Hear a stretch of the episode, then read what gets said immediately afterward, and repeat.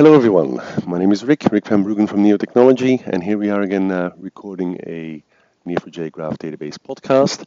And it's a bit of a special podcast today because uh, it's a bit of an experiment because I've got two people on the phone uh, nowadays and uh, today, um, Luke Gannon and Pieter Cailliau. Um, both of them are consultants at Neo, but uh, I'd like them to introduce themselves. So, Luke, why don't you start? Hi, Rick. Uh, yeah, so I, I, joined Neo back in May. Uh, I came from a big SI.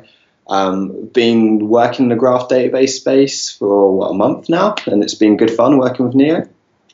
Super. Wow. Okay. So, so you you you've been using it for how long now, uh, Luke?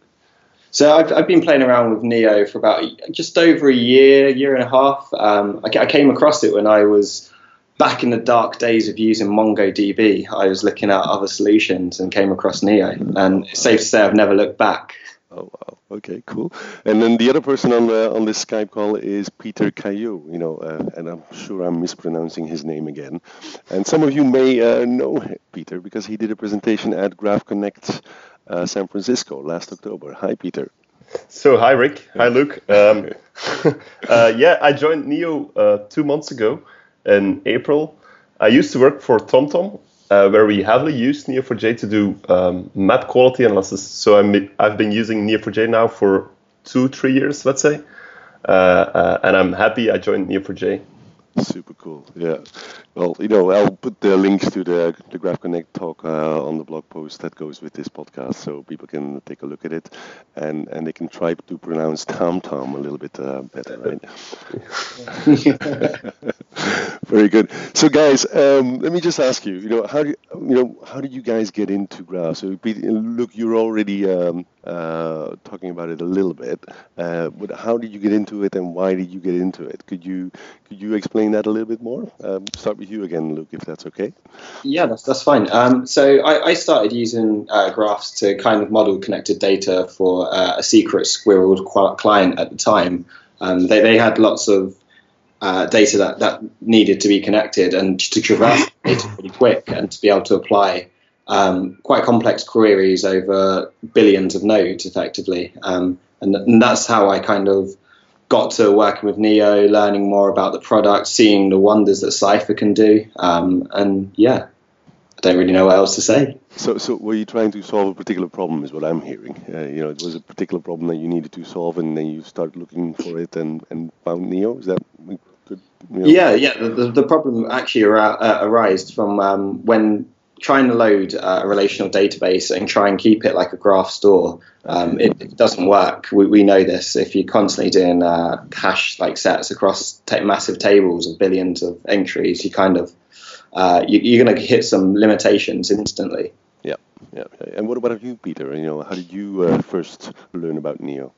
Uh, so, um, a routable network or actually a map is, is, is a perfect fit for a graph. Uh, so you have uh, where you model the nodes as intersections and the, the, the roads in between them as uh, the, the relationships uh, effectively. So, so we, we had a problem that we um, need to do real-time analysis on our impact analysis actually on our database. Uh, so map editor was is continuously editing the map, and he wants to have some fast feedback if the uh, the map is still connected. So it's a very complex query to be to execute on a SQL database. So we had the idea to to transform our data into a graph, uh, and uh, that was very effective to solve the problem in a graph way.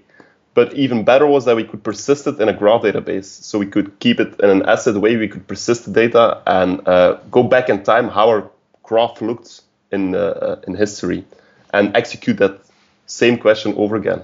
So that means no more conversions from you know you know some kind of tabular format into graph and back and all of that kind of stuff. Is that is that? Um, oh, we got TomTom keeps them quite TomTom actually keeps them in sync, so there are different representations of the data. So, but it's a perfect fit to do the complex queries um, they need to do. Okay, yeah, understand, understand. Cool. So um, I wanted to ask you guys something because you guys have been with Neo now for about two, three months, and you know that's actually something I really wanted to dig into a little bit. You know, what's it like to, to work in this industry? You're both young guys and you're coming from you know different backgrounds. You know, Well, what's your experience been like, you know, working for Neo, working in this domain uh, for the past couple of months? And I'll, I'll go back to Peter for now. Ah. Changing I the thought- order. I thought I would get some time to think about this question. No, not this time. No, no, no. Um, so what I really like about it is that we we, we see so many um, cool companies out there, the the really hot and cool ones um, that would like to use our product for all different kinds of use cases. Uh, some of them are banks, others are um, um, um, journals like papers that, that want to make recommendations to, to their readers, all kind of different use cases. Um, and it's very intriguing me. It, it, it really gets my attention over and over again. Yeah, yeah. It's very, very diverse, right? I mean, It's very you can apply diverse and anywhere. and all hot topics, right? They're all cool stuff to work on. Yeah. I I agree with Peter. Peter's got it the, the nail there. Sorry, the nail on the head there. Um, when when you see some of our people that are coming to us and to find, wanting to find out more about Neo, that they could be anywhere within their life cycle, from inception, an idea to um, trying to solve a problem, and learning more about those domains. Actually, what keeps us quite interested, and how to apply it within a graph is even more spectacular. Super cool. Yep. So I'll ask one more question. You know, actually two questions in one question. Uh, you know, what, what's your what's your favorite or your least favorite uh, feature of Neo4j right now? You know, what, what do you like best, and what do you think needs most most work right now? Peter, tell me. Um, Surprise questions. I like those. Hey Peter, you know what you do want to get sorted soon? Uh, the indexes, that problem. Ah, yeah, indeed. Uh, that's just an issue we, we had. So we, we, we, we have currently we have schema indexes, Yep. and if you make a schema index on a, a, a property which is an array, you can't do uh, an individual item lookup. So, for example, if you have middle names uh, Rick, Chris, uh, and Peter as an array property, and you would like to find all persons that are have a middle name Rick, uh, the index doesn't leverage uh, um, uh, the separate items. It only uses the exact array. So that's a, a, a feature I would like to see soon Yep. because I, th- I think it's very powerful. Next to, of course, to um, much more um, um, stringish like or uh, regular expression like uh, queries. Mhm. Well, indexes. Um, It's amazing how you delve into something really nitty bitty gritty and detailed like that. it, it was a topic we, we were discussing. Yeah, yeah. Uh, uh, actually, right before this call. Um, yeah. Yeah, we, we have to put a disclaimer out. You can do it using the legacy indexes. yes, Yes. you can actually do it. It's Okay. Uh, yeah, yeah. But, but I think everyone agrees that the you know the schema indexes probably need some more work uh, in Neo4j, right? So uh, I think that's a good one. And what do you like best, uh, Peter? Um, how- what So I like the things to best, choose from. you know, I've, I, I actually got it, and I've got it. It's it's not nitty gritty detail. Um, what I like about Neo4j is um, the way how it brings uh, your code to your data.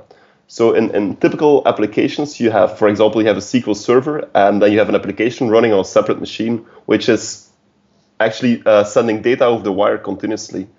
By the fact that we have a Cypher language, which is very declarative and very smart, but also other APIs we have, you can actually execute your questions close to your data, actually where the data is. Uh, for example, in Cypher, we have a shortest path um, as an example, where you can traverse the data directly where the data is. And that's, I think, one of the uh, the most wonderful features we have in Neo4j. Super cool. I think it's very much related to the uh, to you know the modeling power of the graph, right? And that, that, that you know you don't have all these transformations that are going on anymore. You, it's just you, you model reality as it is almost. Uh, uh, okay, Luke, what about you? You know, uh, uh, pick pick a, most wonderful and uh, least wonderful feature. So what I love is um, the traceability and uh, of Cypher eff- effectively.